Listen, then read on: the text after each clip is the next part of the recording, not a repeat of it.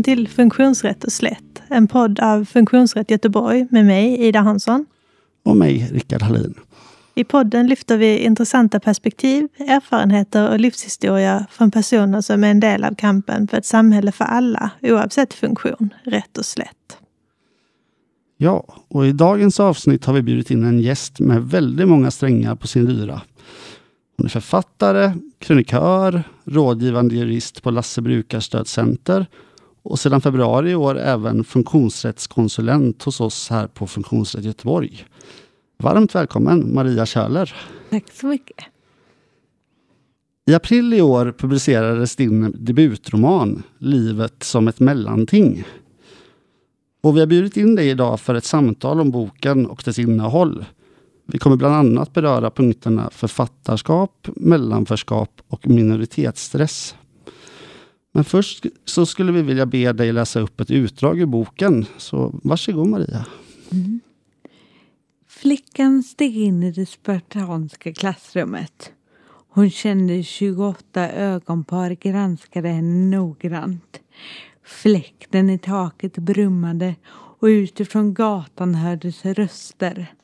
Affärsinnehavaren mitt emot skolbyggnaden hade precis öppnat sin butik och skrek ut dagens erbjudande till potentiella kunder. Klassföreståndaren suckade och i ett försök att stänga ut allt oväsen stängde han fönstret. Varför ser du så konstig ut? frågade en av de vattenkammade förstaårseleverna. Klassföreståndaren stelnade till och spände ögonen i pojken. Flickan såg hur han kröp ihop och nervöst började fingra på skoluniformens knappar. Efter ett antal år i studentstaden så tog flickan en paus i sina studier. Hon längtade bort från alla krav. Hon ville ut och upptäcka världen. Och i ett försök att finna en ny och spännande vardag så åkte hon till Ecuador. Under sin första tid i landet bodde hon i en liten bergsby och arbetade som volontär på en låg och mellanstadieskola. Hon trivdes i byn. Alla var mycket intresserade av henne och hon hade full förståelse för att såväl vuxna som barn anmärkte på hennes utseende. Flickan var inte påtagligt lång men i Ecuador betraktades hon som en jätte. Till skillnad från ecuadorianerna hade hon dessutom ljus hy, blont hår och blå ögon vilket gjorde henne ännu mer intressant. Den frågvisa förstaårseleven såg olyckligt på henne. Det var alldeles tyst i klassen och för att förhindra att han, som av ren nyfikenhet uppmärksammat hennes utseende, skulle falla i onåd hos sin lärare så valde hon att bemöta hans replik. På haltande spanska berättade hon således om sitt hemland. Där jag kommer ifrån är det många som ser ut som mig. I Sverige är jag helt normal. Förstaårseleven och hans klasskompisar nickade förstående och flickan gladdes åt att situationen var löst. Det var lunchrast och på skolgården lekte en mängd elever under den glödheta solen. Det fanns ingen sandlåda, inga gungor eller klätterställningar. Men förstaårseleven och hans klasskompisar hade hittat en sliten läderboll som de ivrigt sparkade emellan sig. När de fick syn på flickan gjorde de en paus i spelet. De flockades nyfiket omkring henne. Är du verkligen normal? Frågade de på nytt. Ser man ut som du i Sverige? Flickan log och drog bort några blonda hårstrån från pannan.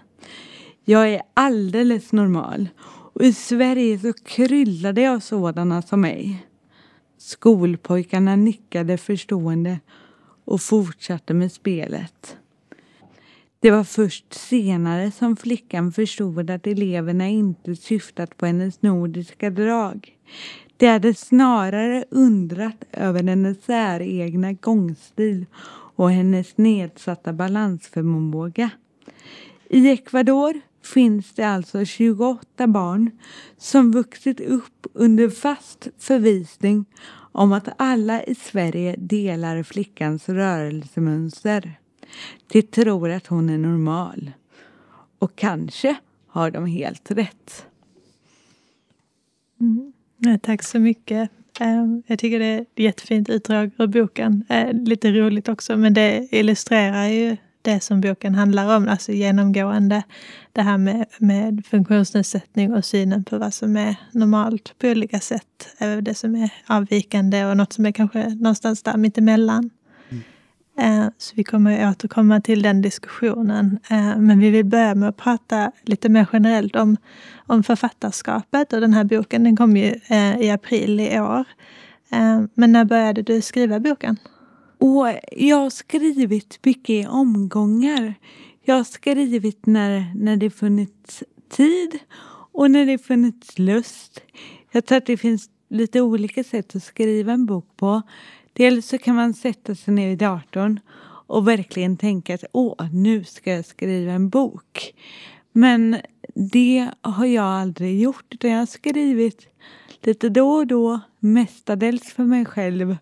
Och längs med vägen så har det liksom blommat ut ett, ett manus. Mm. Men, men, det var ju aldrig tänkt från början att åh, det här ska bli en, en bok. Utan det, det, blev så längst med.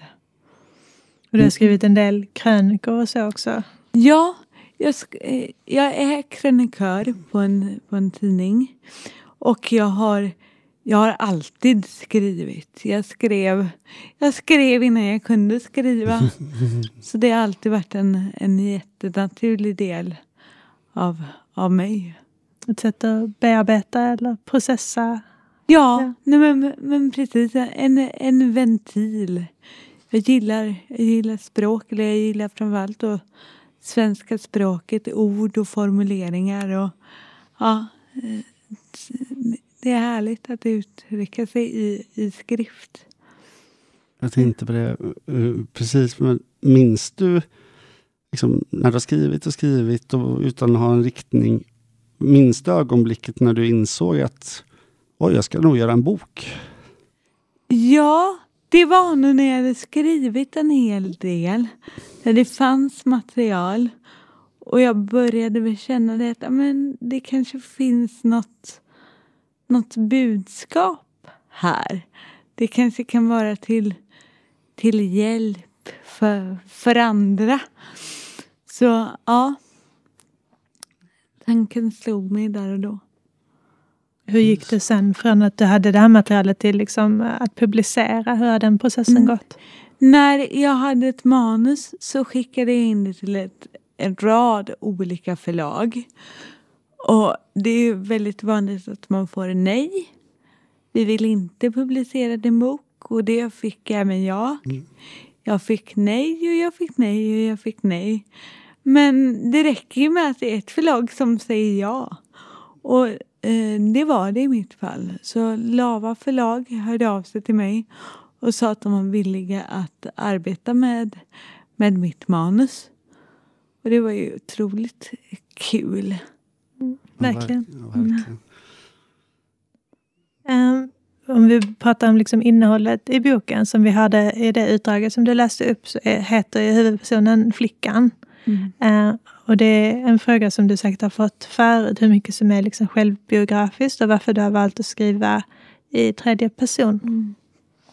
De som känner mig och varit med under, under mitt liv vet ju om att eh, i princip allt är ju taget från min, min historia. Det är min historia.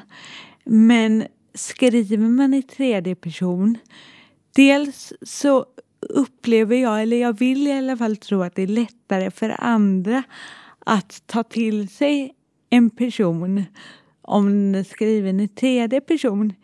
Eh, det är lättare att att eh, låtsas att men den här personen, det, det är mitt liv, jag läser dem också. Eh, skriver man en regelrätt biografi då, då är det ju författaren som, som äger historien på ett helt annat sätt, annat sätt. Skriver man i tredje person då kan, kan den som läser boken ja, men, sätta sig in i den här personen och känna att den här historien, den, den tar jag till mig. Mm. Mm. Mm. Ja, det är väldigt ett bra grepp tycker jag, som också har läst och känt igen mig mycket mm. i boken. Att det mm. blir, eh, ja, och den blir också på något vis mer poetisk, mm. kanske, på vissa sätt. Ja, ja och, och ja, men dels det, men också det att man får, att man får lite distans. Mm. Att skriva en regelrätt biografi, det kan vara väldigt utelämnande. Det kan vara tufft om man då skriver om nära och kära eller om, om karaktärer och personer som finns i en närhet så kan det vara lite känsligt. Mm. Då är det lättare att, att ta ett steg bakåt och, och skriva i tredje person. Är det saker som du har valt att inte ha med eller som du liksom har frågat om tillåtelse att ta med även om det har varit med den här lilla distansen? Eh, jag har inte frågat någon om, något, eh, om tillåtelse. Min familj har ju läst igenom den här boken innan den publicerades. Eh, sen så är det ju saker där, där har jag fått överväga vad, vad jag är villig att, att bjuda på och vad vill jag ha för mig själv. Och det är ju också en sån här spärr som man måste måste ha och som måste värna om. För det är ju en sak att sitta hemma och skriva, sitta hemma i sin ensamhet. Men man måste ju också ha i huvudet någonstans att det här ska läsas. Det är folk som kommer tycka och tänka. Så det jag, det jag skriver, det måste jag stå för. Och det måste jag vara villig att dela med mig av. Mm. Mm. Var det också någonting som eh, den här liksom, avidentifieringen av flickan, kunde det hjälpa dig att våga vara öppnare? Än... Ja, men absolut. Mm. Absolut. Mm. Dels hjälper mig, men också att det ger mig en möjlighet att jag kan lägga till, jag kan dra mm. ifrån, mm. jag kan ändra historien. Det, det ger mig det ger mig spelutrymme på ett helt annat sätt än om jag skulle skriva helt och hållet utifrån mig själv. Mm. Mm. mm. Någonting annat som, som du har lämnat ut, eller jag vet inte om man ska säga lämnat ute, men du har valt att inte um, sätta en diagnos på mm. flickan eller liksom uttryckligen säga vilken typ av funktionsnedsättning. Um, vilket jag tänker mycket av det du har sagt om distansen, men också att man ska kunna identifiera sig med henne. Är det de tankarna som har legat bakom det? Ja, nej men precis. Att ofta så, eller i de flesta sammanhang så är diagnos och etikett, det är inte så viktigt. Utan läsaren läsare är ofta smarta människor runt omkring är ofta väldigt smarta. De förstår ändå man kan läsa mellan raderna, man, man förstår sammanhanget även om det inte står exakt diagnos. Mm. Ja, verkligen. Och kanske ett medvetet val att, eh, att gå bort från det här medicinska mm. språket mm. på något vis. Att det är så himla viktigt etikett först. Ja, nej men, nej men precis. Och har man en sån etikett, ja men då är ju risken stor att man stänger dörren för andra. Jaha, det här handlar bara om det här och det här. Mm. Ja, men då är det inget för mig, för jag har inte den diagnosen. Även om problemen om, kan vara detsamma oavsett. Eller boken visar ju tydligt att problemen är ofta detsamma oavsett diagnos. Mm. Mm. Verkligen. Och det, alltså jag tycker det är också det är intressant, jätteintressant verkligen att få höra här om tankeprocess och även skrivprocessen i detta. För eh, um, Vi har ju läst boken eh, och eh, något jag tänkte på när jag, när jag läste den var att den är ju väldigt eh, fragmentariskt skriven. Det går ju väldigt mycket hand i hand med det du sa, att du har skrivit. Sen har du tittat ovanpå på det du har skrivit och sett vad berättelsen fanns mm. ungefär. Och jag tycker det, så, det var så spännande i läsningen att eh, istället för att hålla läsaren i handen, att varje fragment skulle ha en övergång till varandra, så lämnades det som ett tomrum. Och jag uppfattade verkligen det som att det var ett väldigt stort djup i det och ett, väldigt mycket nyanser och jättemycket av innehållet mm. som jag upplevde när jag läste boken fanns i det som inte stod skrivet. Mm. Och det är så roligt att du säger just det, för det var också det var en, det var en poäng. Och det var en av de sakerna innan den här boken publicerades så var det en av de, de den kritik jag fått att åh, men du hade kunnat måla ut lite mer. Du hade kunnat ja, men, vara lite, lite ja, ta, ta i. Ta i uttryck, ta i beskrivningar. Men återigen, det, det behövs sällan. För folk fattar det som inte står. Man behöver inte skriva dem på näsan utan en, ja. Nej, för jag hade exakt samma tankar eh, som det där när jag läste det, som initial tanke. Mm. Men sen när jag la undan boken en stund och gick undan, så kunde jag fortsätta fundera på det och så insåg jag att jag började tänka de tankarna istället. Mm. och jag tänkte vidare och sen när jag läste vidare så var det som att då hade jag gjort hoppet vidare. Mm. Det, var, det var jättespännande. Ja. verkligen. Precis, istället för att du talar om mm. vad vi ska tänka om det här så blir det att man går och funderar själv och mm. drar egna slutsatser och liksom fortsätter, mm. jag fortsätter fundera, att det verkligen stannar mm. hos en. Ja. Det är jättekul om det, om det upplevs så att man, att man faktiskt förstått. Mm. För då har min, min idé lyckats. Ja, precis. Det är kul. Det tycker jag verkligen den har gjort. Mm. Mm. Du sa att en bit in i liksom skrivprocessen så tänkte du att, att det här finns en bok, att det skulle kunna eh, vara till nytta för personer som läser. Eh, vill du berätta lite mer om, om bokens ämne? Liksom, eh, varför du valde att, att skriva den? Så? Ja, eh, boken heter Livet i, som ett mellanting. Och jag har i den här också skrivit om hur det kan vara att, att leva som ett mellanting. Det vill säga, man har inte någon grövre, man har ingen större funktionsnedsättning. Men man tillhör inte, man kvalar inte riktigt heller in i den här, vad ska man säga, den normala gruppen. Utan man, man, man svävar lite grann mitt emellan. Och ser man på, på marknaden idag så finns det många bra och väldigt spännande böcker och skildringar från personer med stora funktionsnedsättningar. Det kan handla om man, man har omfattande assistansbehov. Men de här personerna som, som klarar sig själva, som arbetar, som har ett, ett ja, liv som i stort sett ser ut som alla andras men ändå inte riktigt. Den gruppen eh, finns det inte så mycket skrivet om. Så det var den gruppens perspektiv som jag ville belysa i, genom min bok.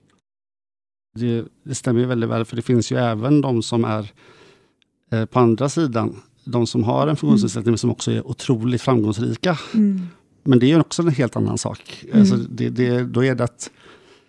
Ja. Ja, men antingen kan det vara liksom, det blir fokus på det väldigt avvikande då i sådana fall. Eller på de som kanske mer slänger sig med begrepp som att eh, en funktionsnedsättning är en superkraft och sådana här saker istället. Ja, nej nej men verkligen. ja. De här ja, men, me mellantingen mm. Försvinner lite, mm. lite mer. Mm. Och många gånger kan jag tro att ibland så kanske det, det är svårt att säga att det är svårare eller lättare. Det går återigen inte att, att jämföra funktionsnedsättningar. Men det, det är komplicerat att vara ett mellanting. För så fort man inte har ett fack, ja, men då går man vilse i många situationer. Mm. Det är- Att en av svårigheterna som uppstår är just det här med, med etiketteringen. Om det är Ja. det vi pratar om. Att, att när man är mittemellan två välkända fack, alltså en lite eh, större funktionsnedsättning eller vara normalfungerande. Att eh, om man inte passar in någonstans där så är det liksom i den här osäkerheten som en del svårigheter kan uppstå. Mm. Och det blir ju också att man inte har man har ingen trygg hemvist att falla tillbaka i. Att men jag platsar inte in där och jag platsar inte riktigt in där heller. Mm. Så ja.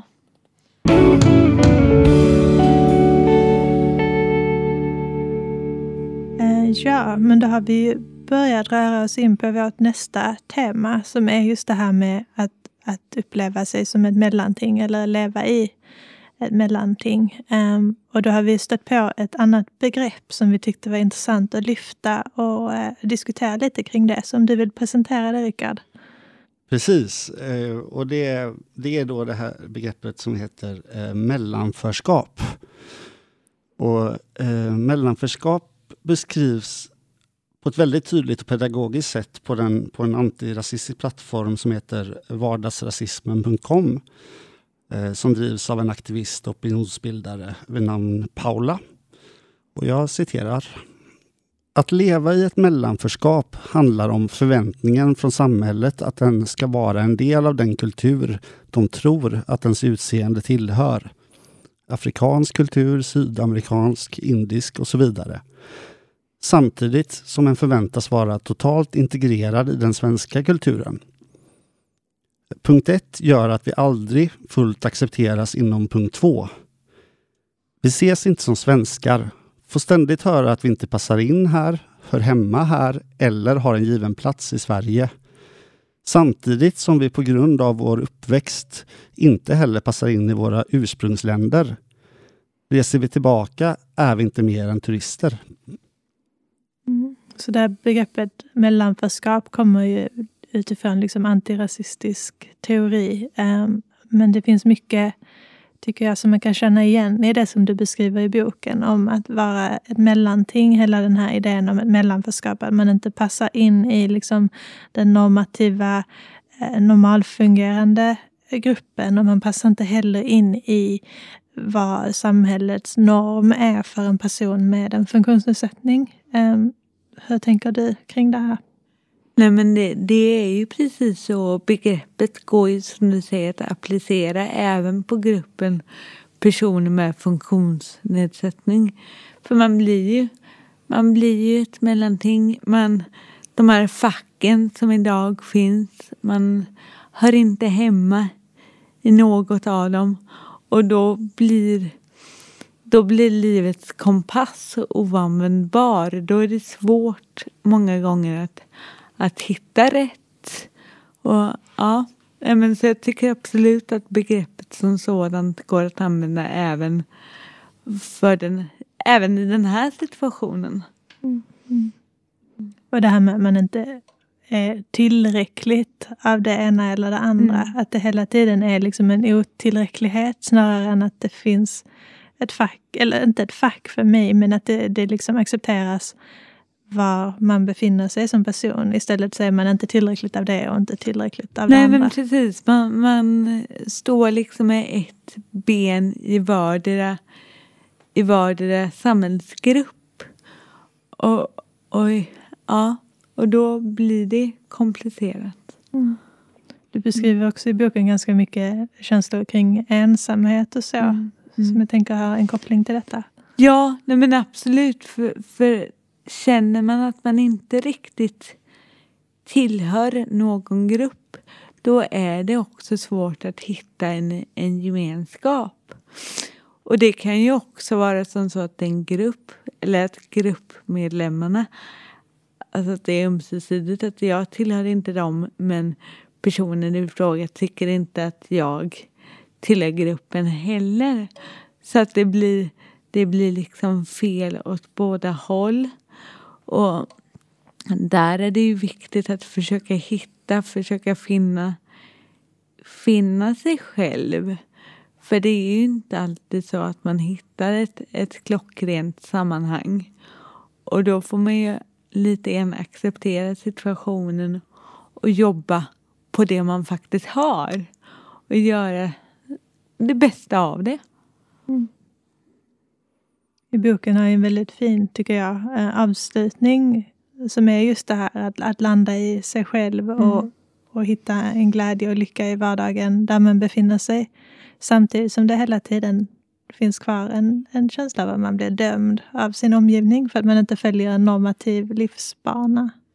Ja, nej men precis. Och, och så, så upplever jag att det många gånger är. Och det är ju också det som, som boken i stort, eller i mångt och mycket handlar om. Att man... Ja, men, återigen, att man inte riktigt platsar in.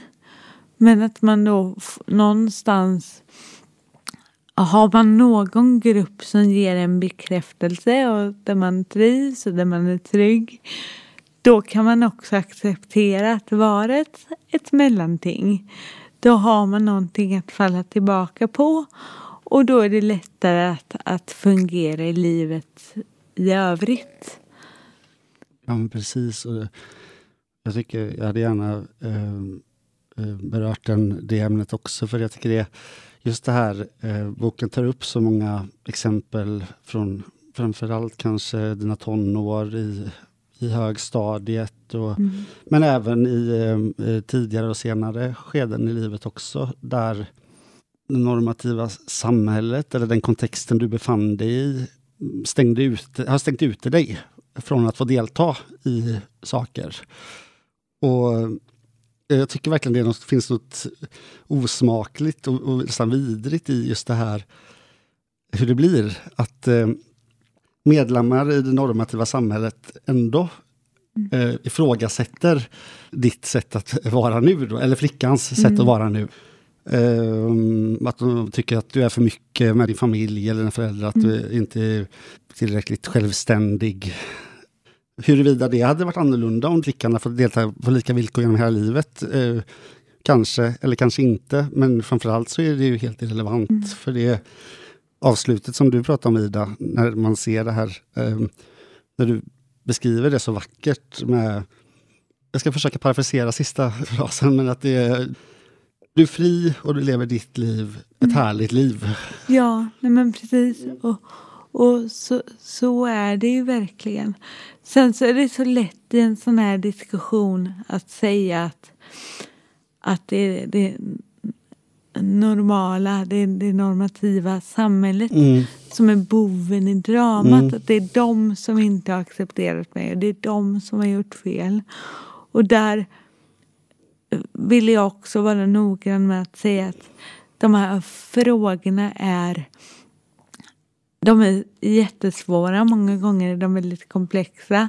Och det är svårt att säga att men det, visst, många gånger har de behandlat mig illa, absolut. Mm. Men det är svårt för dem också. Mm. För har man en funktionsnedsättning, visst man, man, man är lite udda. Så, så är det. Och jag tycker inte att det är konstigt att man då i ett sammanhang där man kommer och, och särskilt om andra personer i det sammanhanget inte är vana vid att se personer med olikheter. Ja, men det, det är inte konstigt att det, att det blir en konfrontation. Det är jättefint att du eh, har den inställningen till det. Eh, men också att så, det här var en känsla jag fick av att läsa boken mm. och att det är ju jätteviktigt att poängtera att för det första är det inte samma personer. Så det, det är lätt att, det låter som att man pratar om att det är mm. en och samma person som har gjort, som gör båda saker. Utan det, det är ju väldigt abstrakt. Men det var verkligen någonting som jag tog med mig av boken. Mm. Just den här Eh, alltså dels det här alltså, sorgen och ilskan över att det här fenomenet existerar. Men också din otroliga styrka mm. i att väl, välja en annan väg. Ja, och där, där kan man ju se som sagt blickar och i vissa fall kommentarer. Visst, det tränger in under skalet mm. ibland. Men det är först när det bildas eh, rivsår i själen som, som det blir farligt eller som det blir destruktivt. Så det gäller ju att bygga upp ett, ett eh, själsligt pansar som stöter bort kommentarer och drar till sig komplimanger och, och det som är gott. Och det gäller också att och det, det, får man ju jobba på själv, att inte ha så umma tår. Vilka krig är värda att föra? Och vad ska man släppa för att må så bra som möjligt i sig själv? Man det, kan, handlar ju, ja. Ja, men det handlar väldigt mycket om att äh, bearbeta synen på sig själv och som du har sagt förut, att vara en god vän till sig själv. Mm. Ähm, att hitta sammanhang som funkar. Och just med det här mellanförskapet, att det är mycket förhandling kring sin egen identitet. Vilken grupp jag föreställer mig själv att jag tillhör. Vilken grupp jag vill tillhöra. Eh, det kan också vara liksom eh, internaliserad funkofobi ibland. Mm. Att man inte vill vara alltför funktionsnedsatt. Att man då tar avstånd från vissa sammanhang och så. Men att man behöver um, jo, men ett tryggt nätverk mm. att landa i. Någonstans att bygga upp det här pansaret ifrån. Mm. Um, det var en scen i boken som vi pratade om mm. tidigare, eller inte i podden, men vi har pratat om tidigare. Um, där eh, flickan får uh, ett, en teckning, en väldigt elak teckning mm. och visar den för sin lärare som säger du ska inte ta åt dig så mycket mm. eh, av sånt här. Och, och, och det, lämna tillbaka den. Och lämna tillbaka teckningen, ja. Eh, att det är ju, man måste ju ha en grund att stå på för att kunna slå ifrån sig något sådant. Vilket mm. kan bli jättesvårt om man inte har eh, Ja, när man är mittemellan och inte har någon mm. på sin sida. Det blir, ja. Nej men precis, det, det bygger jättemycket på jag som, som har en stor familj och en en bra relation till både mina föräldrar och mina syskon. Jag har ju haft en, en stabil plattform. Jag har ju haft... Ja, men, eh, jag har ju fått bekräftelse och därför kunnat, kunnat acceptera, eller aldrig acceptera, men, men hantera det som varit eh, orätt. Ehm, Eh, och jag har ju också kunnat kunnat sålla där.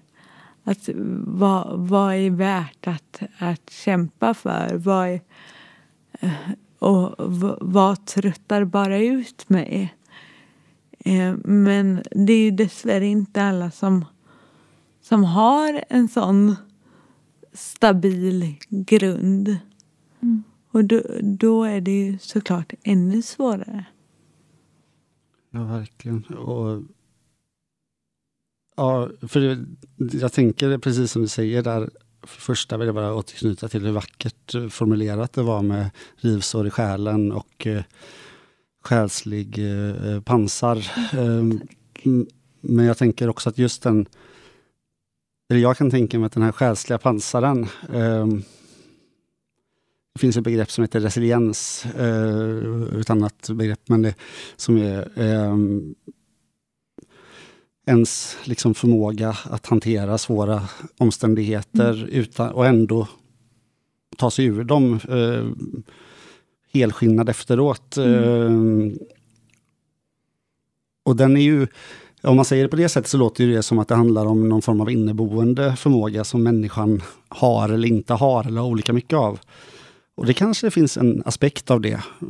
Men främst så är det ju mänskliga relationer. Mm. Alltså att Eh, och familjen självklart, men även som eh, stödet som du fick eh, under högstadiet. Alltså stödet var alltså en person, om jag förstod det rätt. Precis, ja. precis. En, mm. en, en stödperson mm. för, för mig. Mm. Som sattes in under mina sista år på, på högstadiet. Mm. eller under mitt sista år, Mm. under ett års tid. Nej, men, så det, det krävs ju att det finns goda krafter omkring en. Mm. Det är jätte- jätteviktigt, jätteviktigt. Ja, verkligen. Jag tycker också att det här stödet som beskrivs i boken illustrerar em, ganska väl Alltså I en idealisk värld så skulle man ju jobba med känslorna av utanförskap och lärare och klasskompisars bemötande. Men det funkar inte alltid och det kanske inte alltid går så fort som det skulle behöva. Och då är den här typen av insats eller resurs så himla viktig för liksom självkänslan och för att man ska funka. Mm. Att ibland, ja, man behöver få hjälp att bygga upp det här försvaret. Ja, man Mm. behöver ju brand... Brandsläckarna är bra. Sen så kan man jobba mer långsiktigt också. Exakt. Men, men ibland så behövs insatsen här och nu och med detsamma. Ja, alltså när det gäller ett par lärare som flickan möter eller har under, alltså i boken under högstadiet så hade det faktiskt inte krävts så stora förändringar i beteendet. Det är till exempel att inte ge tillbaka en teckning utan tvärtom ta med den till eh, lärargruppen och visa vad som händer. Det är inte så stor förändring. Eh, eller att stå på sig två varv till eller liksom visa vad som är okej och inte okej. Men när det nu inte funkar, då behövdes brandsläckaren också. Ja, men precis. Mm. Och där är det ju också en Mm. sån här fråga om hur pass mycket skyddad miljö vill man ha? Mm. Ska man, en, om man går i en klass där man uppenbarligen inte trivs, Mm. ska man då plockas ur den klassen, kanske sättas i en mindre klass, en särskild klass? Mm. Eller ska man gå kvar, härda ut, finnas kvar i den integrerade klassen? Eh, för min del så har ju jag alltid gått i integrerad skola. Och, och jag, trots allt så är jag så här i efterhand tacksam för det. Mm. För, ja. Men, för jag tror att det är bra att Skydd, absolut, men, men det ska inte vara allt för skyddat och man ska ändå få möjlighet att leva ett så normalt liv som, som möjligt. Utefter sina förutsättningar naturligtvis. Som Men annan- kontrast ja. mot det så gick jag ju hela min skolgång i specialskola Mm. eller i hörselklass då. Mm. Och på samma sätt så skulle jag nog inte ändra på det, även om det var både bra och dåligt på olika sätt. Mm. Ehm, men det blir ju också, ehm, precis som den frågan man kan få ibland, um, ångrar du eller så här, ångrar du att du gick i specialskola eller ångrar du att du gick integrerat? Så kan man också få frågan, liksom, skulle du önska att du inte hade en funktionsnedsättning? Mm. Men då blir det ju verkligen en, en identitetskris på Mm. något vis. Att Jag vet inte vem jag hade varit om jag hade gått i en annan skola eller om jag inte Nej, hade haft en Då hade man ju funktionsnedsättning. önskat att man var någon helt annan än den, än den man är. Ja, men precis. och det precis. blir en jättemärklig konversation. Ja, ja. Att ah, jag vill inte vara den jag är här idag. Supersorgligt Mm. om det är så. ja. Ja. Det finns så många aspekter av de här sakerna som gör, gör allting så komplicerat. Eh, eh, För jag, hade, jag har också funktionsnedsättningar som jag inte fick reda på förrän i vuxen ålder. Så jag gick ju i integrerad skola såklart. Och det, kan, det hade jag nog gjort ändå, kanske. Men det hade varit annorlunda om jag gjorde det. För då hade jag vetat och andra hade vetat. Men alla de här delarna blir ju... Det, det är väl som allting. Det, är liksom, eh, det finns, allt kan bli fel och allt kan bli rätt. Men det, det viktigaste är ju att det finns människor som faktiskt vill eh, väl i det. Och när det brister, då spelar det ju ingen roll om det är en, en dålig segregerad skola eller en dålig integrerad skola med eh, ja, bristande eh, möjligheter att eh, se till varje enskild individs eller elevs bästa. Då kommer det inte bli bra oavsett, men, men det, det, den är svår. Men Jag tänker att i grunden handlar det väl om att normerna är för eh, strikta eller Mm. rigida. Ehm, både normen för vad som räknas som normalt men också för vad som ses som en funktionsnedsättning eller Mm. vilken Alltså lösningarna som finns för personer med funktionsnedsättning liksom föreställer sig en ganska strikt liksom, person istället för att säga att varje individ oavsett funktionsnedsättning eller utan funktionsnedsättning ha- har individuella behov som behöver anpassas. Ja, det, det blir ju väldigt svart eller vitt Mm. och det, det pratade vi lite grann om här tidigare Mm. idag. Det ser man ju framförallt också på arbetsmarknaden. Mm. Att det är svårt för en person med funktionsnedsättning att slå sig in på arbetsmarknaden. Och många gånger så blir det så att den här gruppen arbetar med så kallat sina frågor. Mm. Att man hamnar, har man funktionsnedsättning, men då ska man också arbeta med dem, den typen av frågor. Mm. Och det, det är ju jag, det är ju Mm. ni, som, alltså alla vi som sitter här runt bordet Mm. idag har ju hamnat i den, i den follan. Mm. Sen så är ju det, även om jag utgår från att vi gillar och tycker att det vi gör är otroligt spännande och roligt. Mm. Men man kan ju också tänka ett varv till att hur kommer det sig? Varför? För detta var, det var absolut inte de här frågorna som jag drömde om att arbeta med när jag studerade. Utan då ville jag vara på en helt annan arena. Och nu kan man ju undra, okej, platsar jag på den, den arenan? Vad var det för något du ville jobba med då? Eh, eh, Jag var väldigt inne på frågor kopplade, eller juridiska frågor kopplade till hälso och sjukvård. Mm. Eh, Socialstyrelsen hade varit rolig att arbeta på. Frågor rörande ja, men, e- etik inom vård och omsorg. Så, ja. Mm. Och det har ju verkligen inte med, med funktionsnedsättning att göra. Nej, precis. Inte på ett direkt plan i alla fall. Och- Nej. Nej, men för jag, för det, var, det var samma för mig. Eh, Jag, jag, eh, när jag blev färdig socionom så var det inte det var inte så att jag liksom direkt tänkte jag, jag, jag ska jobba inom funktionsrättsrörelsen. Ehm, m- men det, var, det, var, det, blir ju, det blir ju som du säger två sidor av det, för det var ju också Eh, som tur är eh, så, så verkar det också som att funktionsrättsrörelsen lever som den lär. För att det, var, det var också lättare att komma hit. Alltså det var, Jag tyckte att det kändes mycket mer stängt. Det var svårare att nå fram på intervjuer med andra arbetsgivare. Ehm, svårare att få möjlighet att kunna lägga upp någon form av an, anställning som fungerade för mig som anpassningsbar. Men det, det bekräftar Mm. ju bara Mm. att det är väldigt svart och vitt. Exakt. Att har man en funktionsnedsättning så ska man jobba med den här typen Mm. av frågor. Sen så att Mm. de frågorna är intressanta och viktiga. Det spelar i diskussionen här och nu Mm. mindre roll. Mm, exakt. För jag, jag tror att hade man lyckats slå sig in på en annan arena Mm. Så hade det varit väldigt värdefullt också, även för funktionshinderrörelsen. Utan Att visa detta, men jag har funktionsnedsättning men jag arbetar inte med det utan jag försörjer mig på helt andra saker. Helt klart. Och det, jag håller med dig helt och hållet. Och det, jag menar, så där, mitt engagemang kring de här frågorna kom ju av, men på ett sätt egoistiskt, av att jag märkte eller egoistiskt kanske i grunden, men att det sen växte till något större när jag insåg att, eh, hur många hinder det var att komma in på andra arenor. Mm.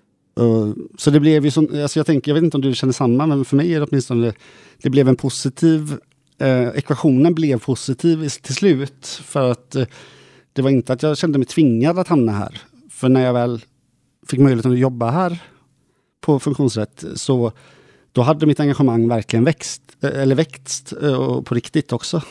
Nej men absolut Mm. och, det, och det är jättepositivt. Mm. Men samtidigt inuti mig Mm. så kan ju en viss oro Mm. gnaga att man ska behöva utvecklas. Att, ja, men, åt ett håll som man kanske inte först tänkte. Man kanske mm. hade andra drömmar, andra mål. Mm. Men så funkar inte riktigt det.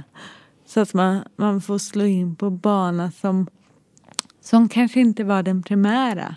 Verkligen. Men det är den banan som, som funkar utifrån ens, ens förutsättningar.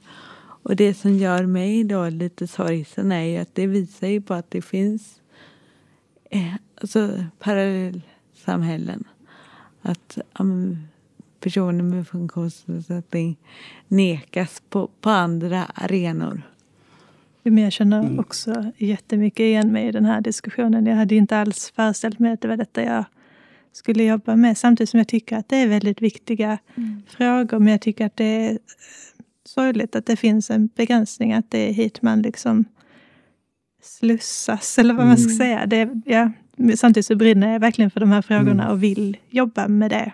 Men eh, ja, alla jobb jag har haft i mitt liv har jag mm. fått eh, i funktionshinderrörelsen eller kopplat till funktionshinder på olika sätt.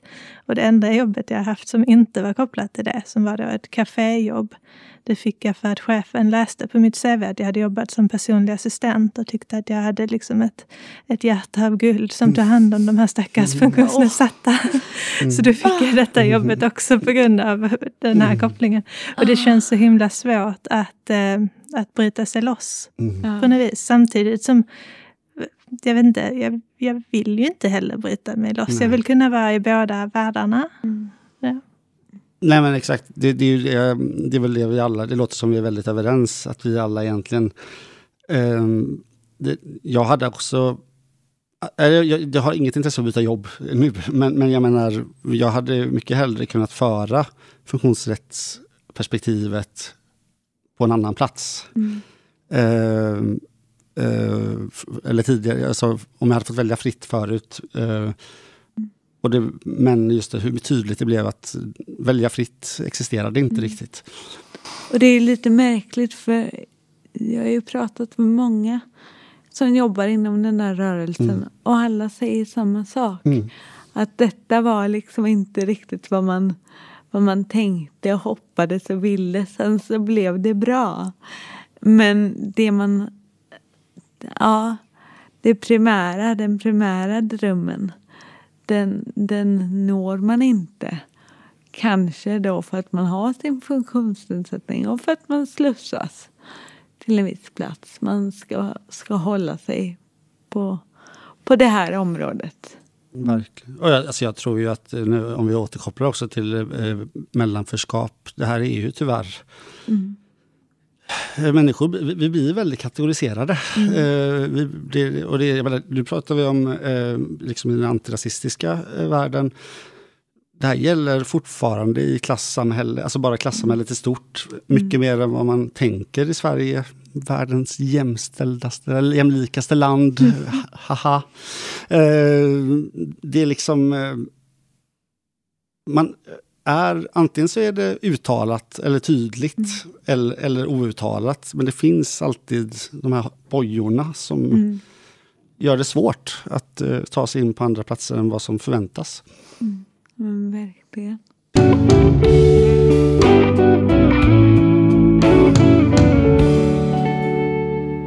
Tycker att vi börjar röra oss mm. naturligt mot en annan fråga som vi mm. ville lyfta, mm. vilket är eh, det här begreppet minoritetsstress.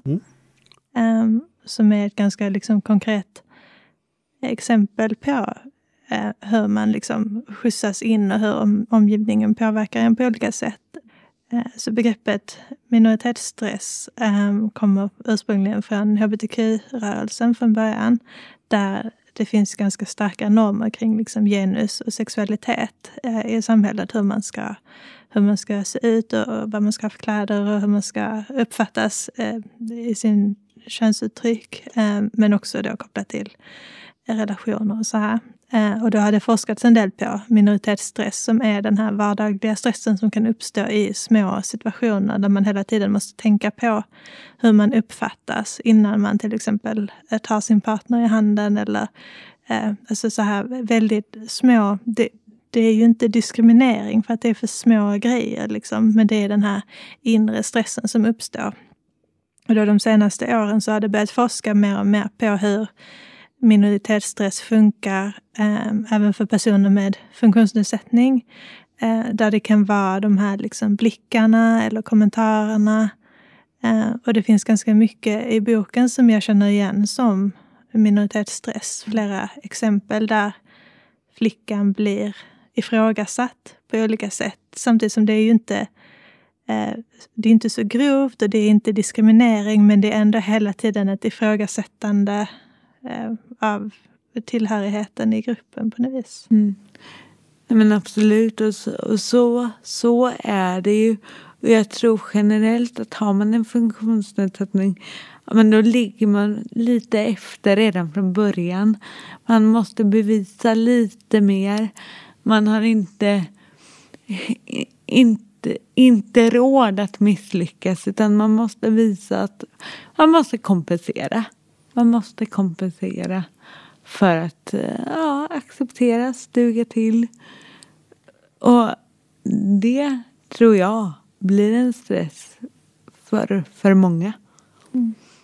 Just då press på sig själv som man ställer för att liksom bevisa sig tillräckligt bra. Att man har så mycket emot sig redan. Som man liksom... Ja, men och då, och då är det viktigt att då måste man vara ännu lite bättre. Mm. Mm. För att ja, ligga på samma nivå som alla andra. Så ja. Och just det här att det spelar egentligen ingen roll eh, huruvida det är någon som faktiskt skulle bedöma en olika, sånt där, utan det blir som en produkt av hela ens mm. liv. Så mm. det, eller att det är en ofta en själv som är den värsta domaren i sl till slutändan. Eh, trots att det, då, det kommer ju av genom hela livet. Mm. Nej men ver verkligen, och det är väl också det som kan vara lite komplicerat. Att det, som jag också skriver om i boken, mm. att det är få situationer som är särskilt konkreta. Mm. Det, det är få gånger man ändå kan säga att men, han eller hon var dum emot mig. För nej, det, så uppenbart är det sällan. Utan, utan det, det är strukturen, det är på vilket sätt samhället är uppbyggt mm. som gör att man hamnar lite utanför. Jag tänker den här skolpojken i berättelsen som du tog i början. Mm. Ehm, det är ju en relativt oskyldig fråga från ett barn. Men om man får den ofta, regelbundet, mm. då blir det ju liksom ett ihållande. Liksom, du hör inte riktigt hemma mm. här. Vad är det som är fel med dig? Varför är du mm. så annorlunda? Mm. Äh, att det blir ett ifrågasättande av din plats i rummet. Ja, ja. Och, och där är det också sådana här frågor som, som också uppstår när man har en funktionsnedsättning vad, vad ska man berätta? Vad, klart att man inte har någon skyldighet att berätta något men när man söker jobb eller när man träffar någon ny. Hur ska man presentera sig själv? Vad ska man säga? Vad, det, det, det blir frågeställningar som andra kanske slipper. Mm. Om de inte slipper dem så blir de åtminstone um, de blir inte en del av ens identitet, eh, tänker jag. Utan de, de vet, eh, det, det, i, I ett liv i den moderna verkligheten så, så stöter man säkert på de här eh, situationerna och eh, perioder när det är liknande för vissa blir det... Eh, det är många som bränner ut sig och så vidare ändå med prestationskrav. Men jag tror att just det här, det du är inne på där, att det, blir, det, det sätter sig så djupt i en vem man är. Mm. Mm. Ja. ja. Jag tycker det också, um, om du skulle vilja läsa lite till för oss, för det finns ju en passage i boken som illustrerar mycket av det vi pratar om nu på ett väldigt tydligt sätt mm. med alla de här kraven som blir ologiska och omöjliga att hantera i slutändan. Och, ehm, för då är det när flickan har varit och provat ut och så.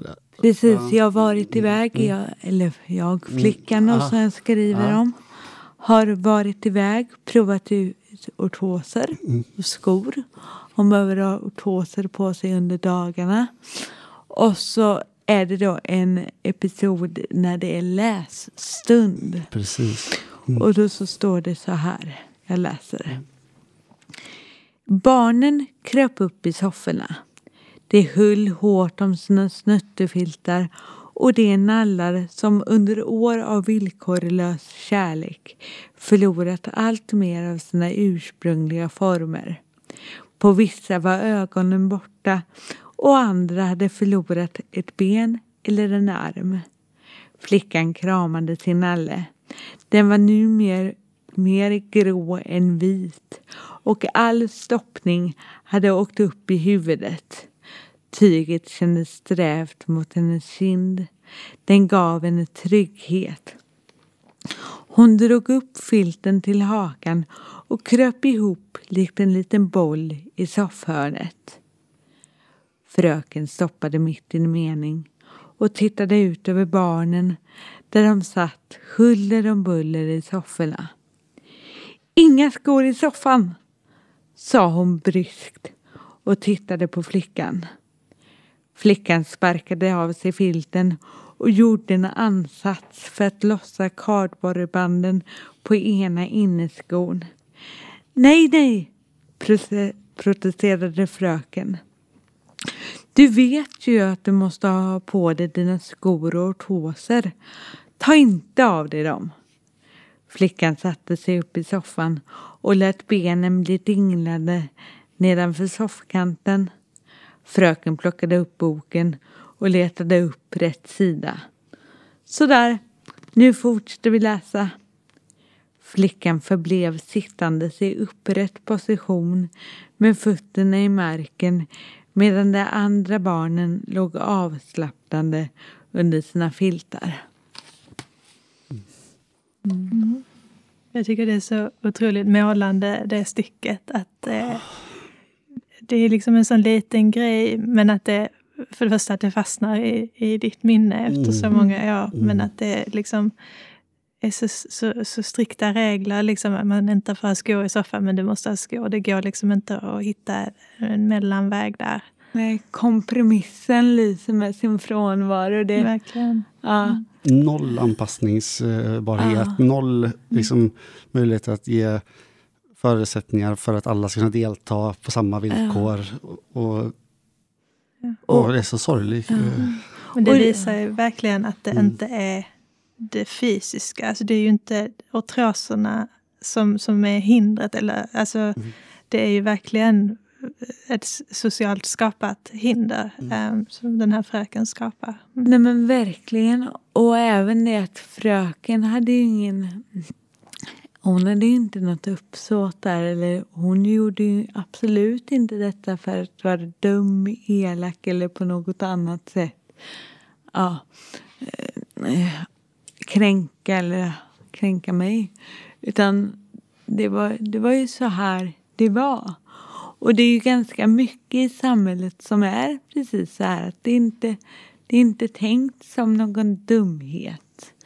Men resultatet blir inte så lyckat. Nej, det är precis så. Det, det, om det inte är svartvitt som att det är rätt fel så är det någon femgradig skala. Man måste, man måste kvala över mm. en viss siffra för att har rätt till en LSS-insats eller liknande. Sen spelar det ingen roll om man har 50 stycken där man ligger på fyra av fem. Mm. Om, om ingen går över till fem så man inte, har man inte rätt till insatsen ändå. Ah. Och man blir så här, men det, snälla, det, det, är ganska enkelt att förstå att summan mm. blir att behovet finns. Mm. Och mm. må, många bäckar små, att många Exakt många små saker. Det, mm. det, det tär mm. på en. Det verkligen. Samtidigt som jag tycker att det är genomgående i boken. Det finns flera andra exempel på sådana här eh, små kommentarer eller så. Mm. Men att flickan i boken, och jag tänker du också, sättet som du beskriver att det inte är något ont uppsåt, men att det tas, tas med humor. Mm. Att det, det är ganska positivt och livsglädjen finns där ändå. Ja, och jag tror att det är A och O i det mesta. Att man har ja, men en humor.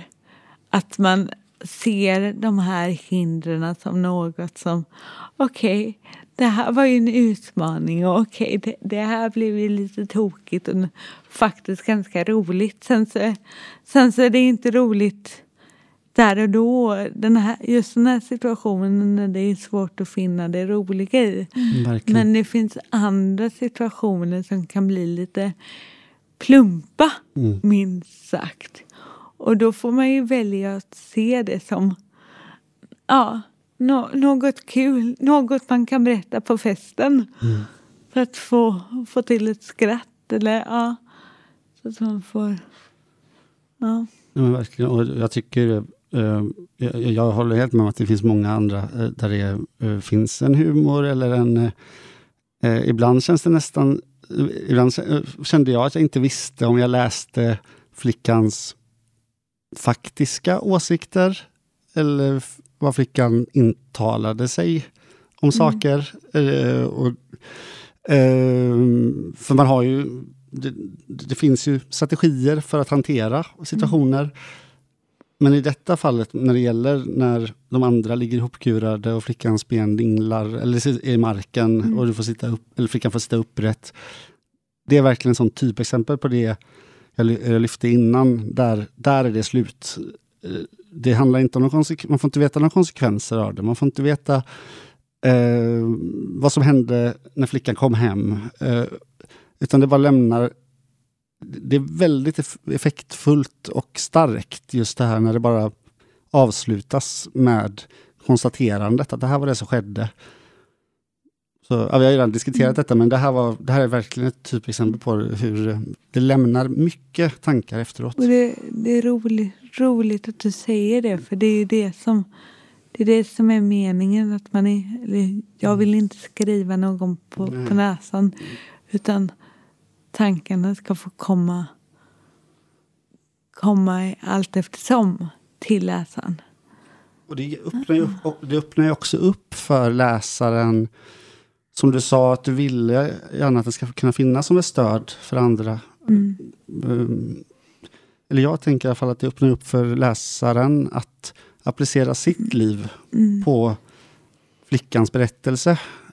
Eh, Även om det kanske inte har exakt samma. Ja. Men en liknande situation Mm. är det ju många som, som varit med om. Mm.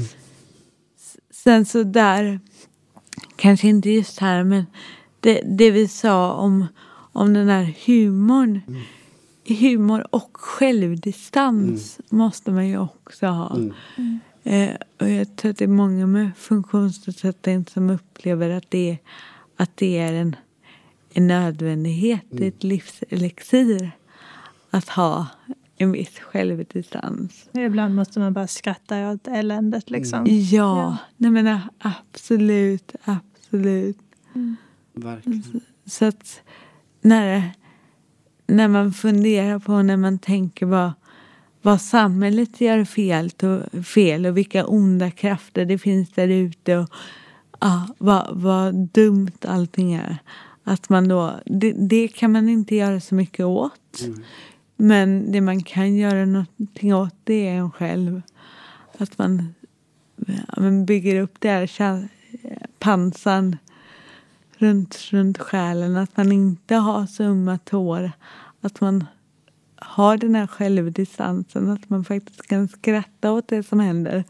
Och det är inte lätt, absolut. Jag vet Nej. att det är inte lätt. Men det underlättar för den enskilde. Verkligen. På den här positiva noten Mm. ska vi börja runda av. Ja. Ehm, vi vill ha några avslutande frågor. Eh, vi har pratat jättemycket om din bok nu Mm, som mm. jag och Rickard eh, tycker väldigt mycket ja, om. verkligen. Eh, Så då vill vi be dig berätta för lyssnarna var man får tag på boken någonstans. Eh, Den går att köpa på, på nätet. På Adlibris och på, på de här vanliga större vad heter det? Fokus. Fokus, tack. Den går att köpa på Adlibris och på, Fokus. Bokus va? Bo, bokus. Inte Fokus! Det kan man köpa matvaror Ja, exakt. Vi är inte public service så vi måste inte nämna Nej, alla nej, oberoende nej. bokhandlare. Men, men det kanske räcker med att Mm. det går, den går att få tag på eh, via nätet. Mm. Eh, den går ju också att få tag på via mig. Mm. Så man, man kan också höra av sig till, till mig om man tycker det är lättare. Då kan man, då kan man ju även eh, eh, skriva ett mejl till, eh, eller, eller knacka på oss Mm. Ja, funktionsrätt faktiskt. eh, också eh, om man vill komma i kontakt med det. Du får såklart också säga din kontakt, dina kontaktuppgifter om du vill. Ja men det, det, är väl- det är jättebra så att man Mm. tar, tar alla. Finns boken eh, eh, bara i text eller finns den på andra sätt Eh, också? boken finns också som ljudbok. Mm. Och om man googlar på den, om man googlar på, på rubriken, titeln, Mm. så kommer den, kommer den upp. Mm. Mm. Vi kan också länka detta i eh, avsnittet. eh, Mm, så, Absolut. Jag vill också fråga, om du sa att du är en skrivande person som skriver alltid. Är det någon annan bok på gång kanske? Jag har alltid skrivprojekt på gång. Mm. Så, så ja. Men det, det, det är det säkert. Det, det är något på gång. Ja, så, som sagt, jag, jag skriver ju sällan med målet att det här ska bli en bok. Utan jag skriver för, för mig själv. Så får vi se om det blir en bok eller inte. Ja, ja. Har du någon, eh, kan du ge någon inblick i, är det själv, eh, håller du dig till självbiografiskt eller kan, skriver du fiktion och så ja, nej, jag håller mig. Jag skriver om, uh, om alltså, livet här och nu. Mm, mm, Kopplat till, till mig. precis. Gör jag.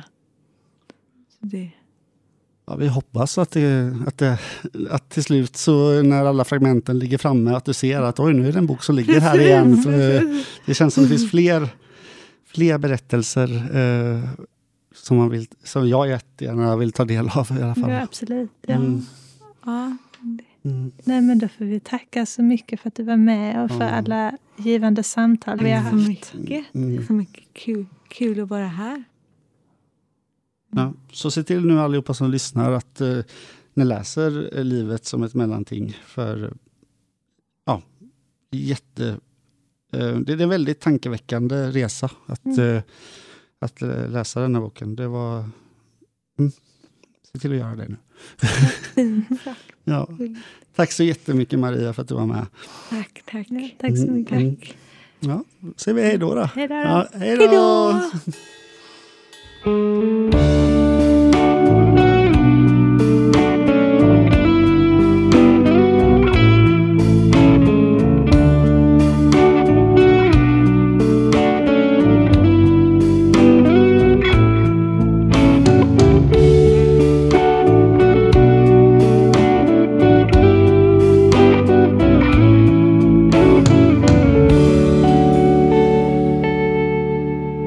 Tack för att du har lyssnat på Funktionsrätt och slätt, en podd av Funktionsrätt Göteborg. Och musiken är skriven och inspelad av Marcus Asplund Brattberg. Och ljudteknik och klippning, ja det har jag gjort, Rickard Hallin. Om du vill få tag i ett eget exemplar av Marias bok så finns en länk i prestationstexten av detta avsnitt. Där finns även Marias mejladress om du istället vill köpa boken direkt av henne. Eh, vi vill att denna podden ska vara så tillgänglig som möjligt. Så om du tycker att vi pratar för snabbt eller otydligt eller kanske använder för svåra ord. Eh, ja, hör gärna av dig till oss med synpunkter eller frågor. Du når oss på mejlen info funktionsrattgbg.se eh, Du får gärna lämna andra synpunkter också om du, om det är någonting du skulle vilja att vi tar upp i framtida avsnitt eller liknande. Ja. Och nästa avsnitt, ja det kommer om en månad igen. Vi hörs då.